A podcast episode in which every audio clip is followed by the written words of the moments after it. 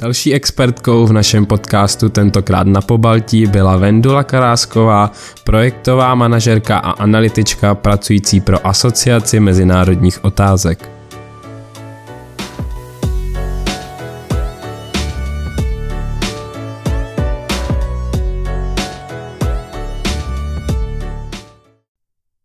Pojďme k vašemu studiu, kdy vy jste dokončila na Masarykově univerzitě bakaláře a poté jste jela na Erasmus do Litvy. Tak co vás lákalo na Litvě, nebo už předtím jste se o tuhle zemi zajímala? Já se musím přiznat, že do Litvy jsem se dostala v podstatě náhodou, protože když jsem si na univerzitě vybírala eh, Erasmus, kam pojdu na, magistr, na magistra, tak eh, mě zaujalo Dánsko a chtěla jsem jít na univerzitu v Kodani. A v podstatě to byla moje první možnost. Neměla jsem v hlavě ani nic jiného, ale univerzita měla pravidla, že musíme napsat ještě nějakou možnost B. Tak když jsem se podívala na seznam možných univerzit, eh, kam bych mohla vyjet, tak mě zaujala Litva, protože jsem tam ještě nikdy nebyla, tak jsem ji tam napsala v podstatě jen tak mimochodem, protože v hlavě jsem měla jasně nastaveno, že prostě jedu do Dánska. Tak když mi potom přišel gratulující e-mail s tím, že teda jsem byla vybrána a že můžu jet studovat na, na univerzitu do Kaunasu, tak jsem to obračila nejdřív. Ale tak jsem si řekla, že když už tam jedu, tak se z toho pokusím vzít si to nejlepší, co si z toho můžu vzít. Takže jsem se vlastně semestr před tím odjezdem začala učit litevsky, uh, začala jsem si vlastně víc o tom hledat uh, a strávila jsem tam jarní semestr. A musím říct, že to bylo asi to nejlepší, co mě mohlo potkat. Jednak uh, s ohledu na to, že jsem tam potkala svoje nejbližší kamarády, jednak jsem si z Litvy přivezla muže a jednak uh, jsem se vlastně začala víc zajímat o tuhle část Evropy, kterou jsem do té doby vlastně vůbec neznala. A myslím si, že málo lidí v České republice nebo vlastně asi vůbec v Evropě ji zná. A vlastně my se pořád setkáváme s tím, že si lidi pletou ty tři pobaltské republiky, že tak jako možná tuší, kde zhruba jsou na mapě, ale zvlášť s tím, co je Lotyšsko a co je Litva, je dost velký problém. E, k tomu asi přispívá i to, že je to anglicky Latvia, Lithuania, takže je to maličko matoucí, která země je vlastně která. A setkávám se s tím v časopisech, kde jsou vlajky běžně přeřazené k těm dalším městu, nebo naopak. E, bylo to i na různých sportovních utkáních, jestli myslím, že i na nějaké mistrovství světa vlastně hráli tu druhou hymnu. Takže vlastně jsem ráda, že tím, že tam teď můžu, nebo že jsem tam byla a že tam pravidelně jezdíme, tak vlastně vím o všech třech pobaltských republikách trošku víc, než je, než je běžné. Takže jak jste absolvovala ten Erasmus, tak to vás motivovalo potom se o tu zemi ještě zajímat více, předpokládám, protože vaše diplomová práce je na národnostní menšiny v Litvě. Ale vlastně tím, že jsem tam byla a začala jsem ty země víc poznávat, tak jsem se začala i uvědomovat, že eh, nejsou homogenní blok, jak se často vnímají. Prostě máme pocit, že je nějaké pobaltí, kde, které je víceméně stejné, žije tam nějaká ruská menšina, ale vlastně já jsem si, v té Litvě uvědomila, že třeba Litva má tu pozici úplně jinou od těch dalších dvou zemí, že vlastně v Litvě mají mnohem větší problémy s polskou menšinou než tou ruskou. A začala, začala jsem se víc zajímat o tu historii a vlastně zejména o historii 20. století. S tím souvisí i to, že jsem si uvědomila, jak naše české historické křivdy vlastně vůbec nejsou tak zásadní, jak si asi myslíme, nebo zjistila jsem, že opravdu zvlášť země po Baltí mají tu historii mnohem krvavější a mnohem náročnější nebo takovou um, um, vyhrocenější, než je ta naše historie. Takže vlastně potom jsem se o tom začala zajímat více a proto jsem na to napsala i svoji diplomovou práci a dál si vlastně s těmi zeměmi udržují kontakt.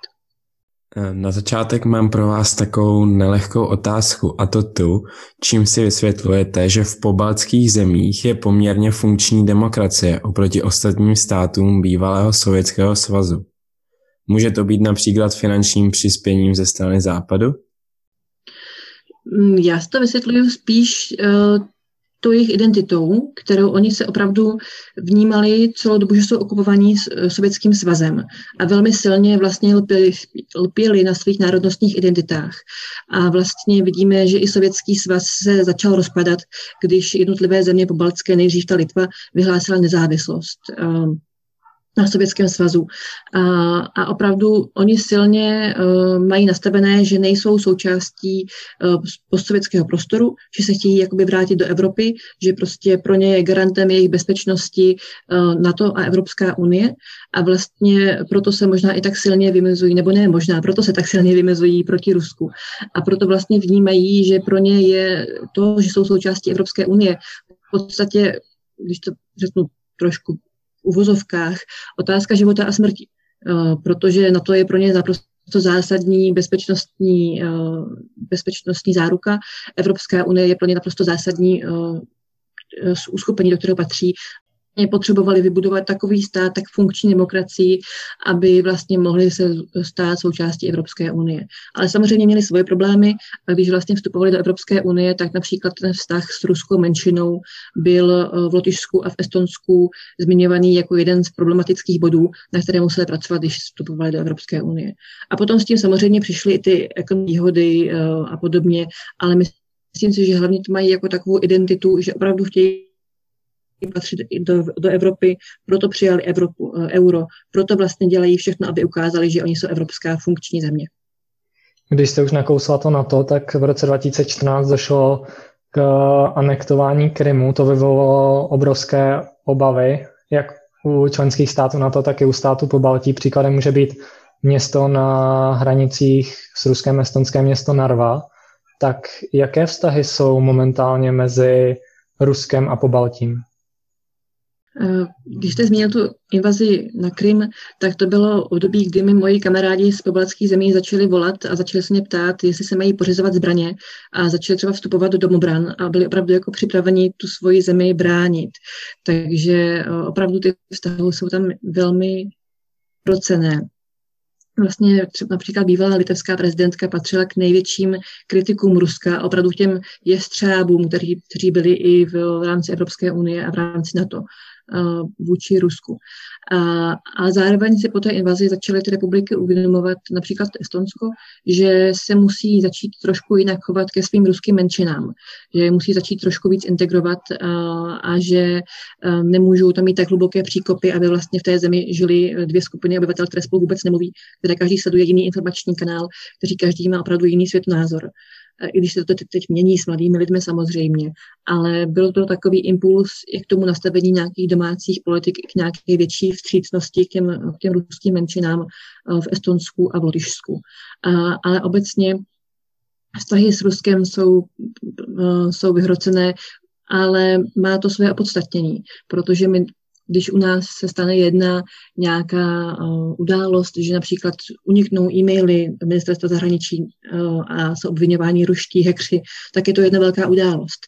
Ale my si musíme uvědomit, že uh, v Litvě, v Lotyšsku, v Estonsku je to nepřetržitý sled uh, kybernetických útoků, je to nepřetržitý sled uh, různých trolů na uh, sociálních sítích, kteří prostě uh, vystupují proti všem třem republikám. Uh, je to vlastně to, že uh, ruské menšiny, které sledují vysílání ruské televize nebo ruského rádia, tak uh, samozřejmě uh, sledují tam i tu propagandu ruskou a dezinformace. Takže je to vlastně, oni se musí nepřetržitě vůči tomu bránit a musí mít ty systémy nastavené tak, aby vlastně byli schopni neustále reagovat na nějaké útoky, které chodí zvenčí. Předpokládám, že součástí té přípravy na ty útoky může být i nějaká výchova nebo vzdělávání, ať už kritického myšlení vzhledem k těm dezinformacím, tak dochází k něčemu takovému v Pobaltí, že je na školách vyučováno kritické myšlení nebo třeba i nějaké programování uh, právě kvůli kybernetické bezpečnosti? Já mám pocit, že bohužel v Pobaltí právě eh, to až tak není, že se to teď začíná měnit v posledních letech. Protože pokud se nepletu, tak zvlášť Lotyšsko a Litva eh, byly eh, na spodních příčkách, co se týká nějaké mediální gramotnosti. A teď se to vlastně v posledních letech začíná měnit a začíná se na to dávat mnohem větší důraz. Vidíme, že to třeba funguje, myslím, ve Finsku, kde i ruská stránka Sputnik musela být uzavřena, protože vlastně nikdy někdo nečetl, protože v tom Finsku je opravdu ten systém vzdělávání tak dobrý, tak dobře nastavený, že um, lidi jsou schopni poznat dezinformace, nebo mladí, mladí lidé jsou schopni poznat dezinformace. A v Litvě a v Lotyšsku se to teprve začínají učit. V Estonsku si myslím, že je na to trošku větší důraz i vzhledem k tomu, jak je tam systém e-governance, nebo vlastně nějaké, nějaký ten elektronický systém vládní, takže tam jsou zvyklí dávat na to trošku větší důraz. Více učí programování, mají větší kontakt s těmi technologiemi, ale ani jeden z těch tří, třech zemí to není úplně ideální a musí se to také změnit. Když jsme u té internetové vlády, tak už jste řekla, že Estonsko je v tomhle hodně vyspělé, dá se tam volit, dají se tam platit daně, tak uh, když se zajímáte o Litvu usiluje Litva o něco podobného? Nebo jak jste teďka řekla, tak prostě je to teprve v začátcích? Eh, je, zase je to zajímavé vidět, jak ty tři země jsou každá jiná. Estonsko si to vzalo jako svoji prioritu. Eh, když se osamostatnilo od Sovětského svazu, všechny tři země trpěly poměrně velkým hospodářským, eh, velkou hospodářskou stagnací, protože například Sovětský svaz jim začal účtovat za plyn a energii normální tržní ceny. Takže vlastně všechny tři země na to byly poměrně špatně a si vysloveně zvolilo cestu z toho, jak z toho ven, tím, že se stane Eh, modelovým příkladem digitalizace. A podařilo se jim to, ale podařilo se jim to vlastně díky těm vládním pobítkám, díky tomu, že je to také poměrně malá země, kde vlastně žije milion obyvatel, milion Estonců, milion 300 tisíc obyvatel dohromady i s, i s ruskou menšinou. Takže tam ten systém vlastně může fungovat. A, a zároveň ten estonský model poměrně unikátní a je často kritizovaný i z těch ostatních pobaltských zemí, že eh, je to velká eh, bezpečnostní hrozba. Takže v Litvě eh, je to vnímáno tak, že můžeme si z toho vzít něco, co vyhovuje nám, může, mají vlastně i v Litvě mnohem větší přístup mm, k různým službám po internetu, co třeba u nás nemáme ale nechtějí jít takovou cestou, kterou si zvolilo Estonsko, že na to opravdu vsadilo téměř vše, protože mají obavy právě z těch bezpečnostních hrozeb.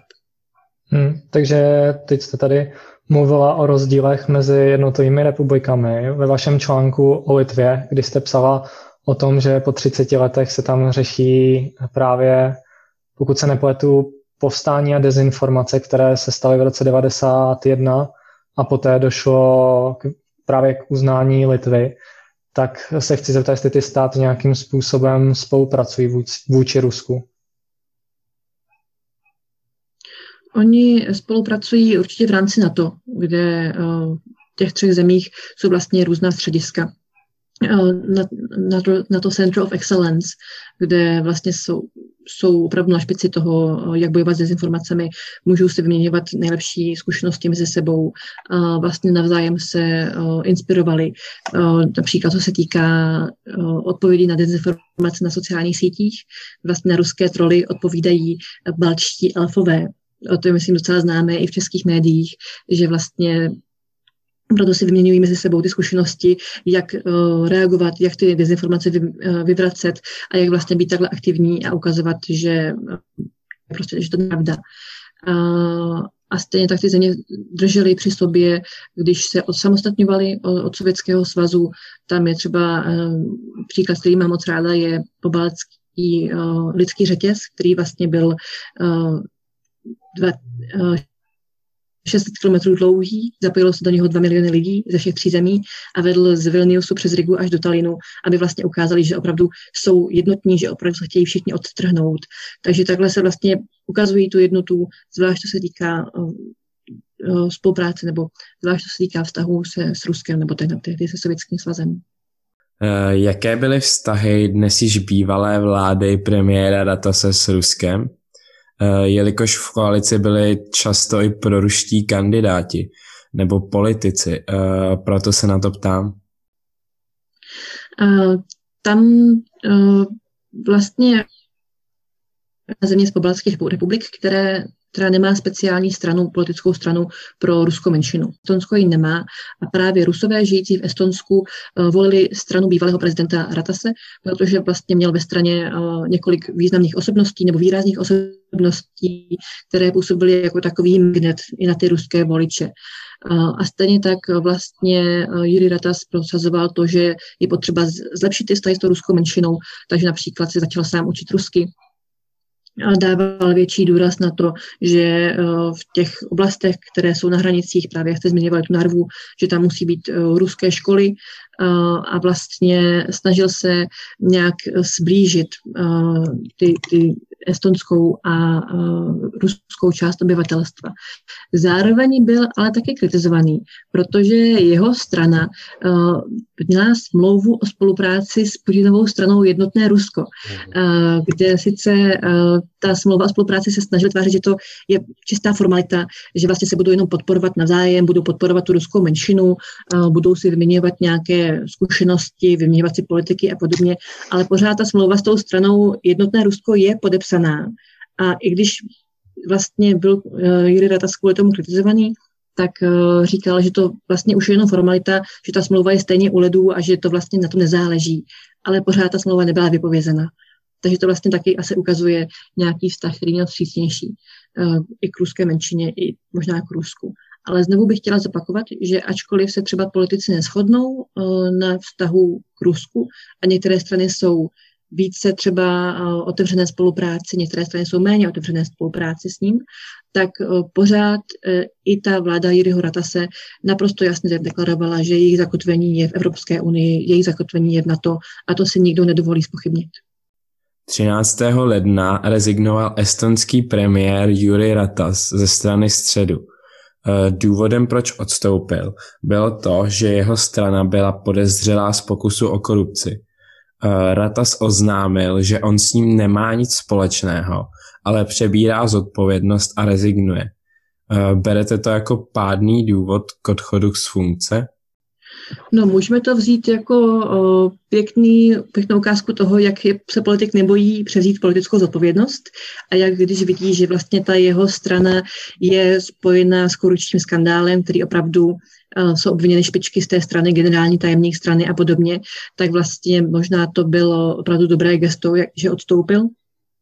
Na druhou stranu to možná nemusíme brát tak idealisticky a můžeme to vzít i tak, že odstoupil kvůli neschodám v koalici, které měli protože ta jeho koalice byla tvořena uh, jeho stranou středu, Center Party, uh, křesťanskými demokraty a krajně pravicovou stranou, konzervativní. Uh, a zvlášť ta účast té krajně pravicové konzervativní strany se ukázala jako poměrně dost výbušná, protože její politici a její ministři se nebáli vyjadřovat se opravdu tvrdě vůči spojencům a třeba v USA vůči spojencům v, ve Finsku, ve státech Evropské unie a potom musela eh, estonská prezidentka vlastně volat a žehlit ty vyjádření, že opravdu máme Finsko pořád rádi, i když on náš, prezident, náš minister řekl něco ošklivého. A, a ta koalice nedržela úplně dobře dohromady, takže to může být vlastně další důvod, proč se rozhodl odstoupit. A tím, že vlastně odstoupil premiér, tak podle estonské ústavy odstoupila celá, celá vláda. Na druhou stranu si e, to vypadá, že jeho strana e, se bude účastnit vlády dál, protože ta koaliční jednání, jak probíhají nyní, tak vlastně probíhají mezi dvěma liberálními stranami, které jsou v Estonsku. Je to ta strana středu bývalého premiéra a je to strana reformní strana. Takže vlastně asi budou mít spolupráci dvě liberální strany, která bude pravděpodobně Eh, jednodušší a hladší, než byla ta předchozí spolupráce, která byla, nebo ta předchozí koalice, která byla opravdu zatížená skandály. Otevírá se také ale otázka, proč tuto koalici neudělali už rovnou. Protože když byly poslední estonské volby, tak eh, prezidentka pověřila sestavením vlády Kaju Kalas, bývalou, bývalou europoslankyni, která je předsedkyní té strany Reform která samozřejmě měla zájem spolupracovat s tou středou, stranou středu, ale strana středu ji obešla a udělala právě koalici s těmi ostatními stranami. Takže teď je vlastně otázka, a proč to nešlo tenkrát, proč jsme se museli dostat k tomu pádu vlády a k poškození mezinárodní reputace Estonska a musíme tu liberální vládu udělat až teď. Um, ale myslím si, že pro tu stranu reform a pro Kaju Kalas to musí být opravdu velké zadosti učenění, že vlastně se dostává tam, kde byla před dvěma lety a konečně může tu vládu sestavit. Jestli to nebyly osobní ambice právě Ratase. Myslím si, že tam určitě, určitě tyhle ty nějaké osobní ambice hrály, hrály roli, protože samozřejmě tím pádem se stal Ratas um, premiérem, ale těž, těžko říct, se nedokážu dohlednout, co bylo, co bylo hmm. zatím.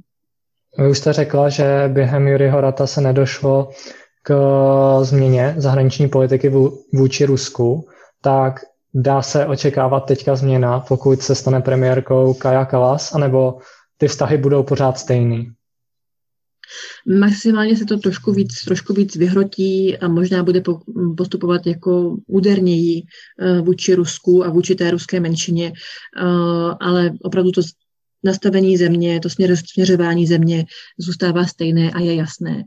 Co je možná otázka, tak je otázka školství, eh, kde třeba um, Jiří Ratas opravdu podporoval i rusky mluvící školy a, a chtěl vlastně vytvořit ten, nebo pokračovat v tom systému, který je nyní, že máme buď to ruské školy nebo estonsky mluvící školy.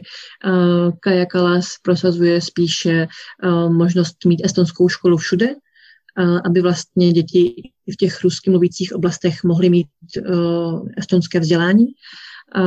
Ale to jsou potom vlastně, to je ještě předmětem vyjednávání v koalici to vyjednávání vlastně teď právě probíhá a finišuje a v úterý 27. 26. Mhm. by měla být ta koaliční jednání dojedna, do, dokonána. Eh, poslední parlamentní volby, které se konaly v roce 2019, byly také ovlivněny nízkou volební účastí, která se pohybovala kolem 40%. Eh, pokles, pokles oproti minulým volbám byl přes 20%. Co podle vás za tímto poklesem stojí? Jo, přiznám se, že na to, na to nemám odpověď. Eh, do vůbec voleb nebo výsledku voleb v Estonsku uh, se samozřejmě promítá i to, že je tam ta velká ruská menšina, která uh, třeba nevolí nebo která třeba nevidí, uh, koho by mohla volit. Uh, takže se třeba voleb vůbec neúčastní a v těch rusky mluvících uh, oblastech jsou většinou, je většinou volební účast mnohem nižší, než je celková volební účast. Ale bohužel nedokážu odpovědět na to, proč byla obecně, obecně nižší. Co je ale, myslím, zajímavé, že, že, že se můžeme podívat na to, jak funguje systém elektronických voleb protože uh, v posledních volbách do poslanecké sněmovny byla nejvyšší uh, volební účast z, tím, z toho elektronického systému hlasování, která zatím byla, když možná potom byla ještě vyšší v evropských volbách. Byla, a vidíme, byla, že vlastně, byla vyšší. Vidíme, že zastoupení toho podílu hlasů, které byly odevzdány elektronickým hlasováním, pořád roste. Takže vlastně vidíme, že se to nabývá nějakou důvěru, eh, že vlastně mladší lidé eh, jsou zvyklí nebo je pro ně pohodlné hlasovat eh, elektronicky. Vidíme, že třeba Estonci žijící v zahraničí díky tomu můžou velice jednoduše volit a nemusí jezdit na ambasády nebo nemusí se vracet, vracet do své země, aby mohli volit. A tady zase vidíme, že třeba ruská menšina nemá tak dobrý vztah k tomu elektronickému systému, který je jenom v estonštině a který je vlastně pro ně třeba špatně přístupný. Takže potom je zajímavé sledovat třeba i která strana dostala jaký podíl hlasů elektronickým hlasováním jaký podíl dostala tím normálním hlasováním. Estonsko může mít ve stejnou chvíli prezidentku a premiérku. Svoji prezidentku má i například Slovensko. Eh, moje otázka směřuje k tomu, jak vy vnímáte rostoucí počet žen v politice. Eh, v politice obecně nebo v politice, v politice v pobaltských státech? v politice obecně. Eh, já si myslím, že je to velmi, velmi potřeba, protože samozřejmě vidíme, že pokud politiku a zákony tvoří jenom jedna skupina obyvatel, tak i při nejlepší snaze eh, samozřejmě zapomíná na potřeby eh, té druhé poloviny obyvatel a samozřejmě se tam nepromítá zkušenost té druhé poloviny obyvatel. Takže potom je třeba složité nastavovat nějakou sociální politiku, nějakou mateřskou politiku a, a podobně, když vlastně nemáte vy osobně tu zkušenost. A máme krásné empirické příklady z toho, když třeba Švédsko se snažilo, nebo Švédsko nastavilo, že bude mít vysloveně feministickou zahraniční politiku a bude opravdu se snažit propagovat zastoupení žen na ambasádách a podobně, tak zjistilo, že třeba byly jiné cla na pánské oblečení a na dámské oblečení, protože když bylo vyjednávání o těch clech, tak prostě ty vyjednávači, kteří byli muži, nenapadlo dojednat tam nějaké halenky nebo něco podobného. Takže potom vlastně bylo to ženské zboží zatížené větším clem. To je jen takový, takový anekdota, ale vlastně ukazuje to, jak chybí ta zkušenost žen v politice. A e, v Pobaltí nám vlastně ukazuje, že, že to jde. A vlastně současná prezidentka je první prezidentka, e, předtím tam byly také, také sami, sami muži. Mám pocit, že i Kaja Kalas by byla první premiérka, mhm, první žena. A když jsem přemýšlela, nebo když jsem se bavila s Estonci, čím je to způsobené, tak vlastně zmiňovali ty dobré příklady zmiňovali to, že Estonsko se pořád bere jako uh, součást severských států, kde vlastně je to zastoupení žen v politice zcela běžné. Takže vlastně možná i nastupující generace žen političek viděla dobré příklady v ostatních státech a uh, byla díky tomu, měla větší podporu pro to sami do politiky vstoupit a sami se ucházet o tyhle ty největší funkce. Takže určitě je potřeba mít i ty dobré příklady které potom přitáhnou třeba nějaké další ženy, které by normálně o tom ani nepřemýšlely. Já pokud se nemýlím, tak právě Guardian vydával nějakou statistiku, že teďka během koronaviru ženy, které řídí státy jako premiérky, takže si právě s tím koronavirem mnohem lépe uh, poradili. poradili, přesně tak. Jo, tady bych jenom možná namítla uh, jako ďáblův advokát, že pak je otázka, jestli uh, to je kvůli tomu, že v čele státu byly ženy, nebo jestli to je kvůli tomu, že ten stát je obecně tak nastavený, že třeba umožňuje rovné podmínky, že opravdu má dobře nastavenou sociální politiku a podobně a díky tomu si s tím lépe poradil, uh, vlast, nebo díky tomu si ty představitelé země byli schopni lépe poradit s koronavirusem, protože vlastně měli eh, větší zázemí a dobře nastavený systém. Ale určitě um, si myslím, že je vlastně potřeba vidět víc žen političek. A když se podíváme na zastoupení žen političek v české politice, tak je to zatím, uh, zatím tristní. Naší poslední otázkou je, jaké jsou vaše vize a cíle do budoucna? To je rozhodně dobrá otázka. Uh, a, uh, a taky do toho samozřejmě potom vstupuje to, jak má stát nastavenou rodinnou politiku. Jestli když bych chtěla mít já, já děti, jestli k tomu můžu mít třeba nějaké uplatnění, ať už v politice nebo v nějaké firmě a podobně.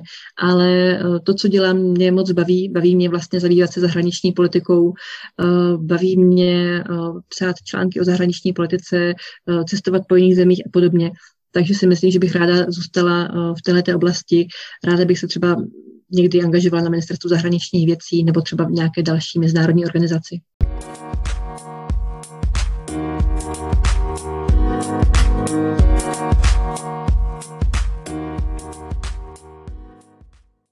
Tak děk- děkujeme. Moc krát vám děkujeme. Jo, já děkuji za pozvání. Naschledanou, ať se vám daří. Mějte se jo, děkuji vám taky. Hezký den, naschledanou. Naschledanou.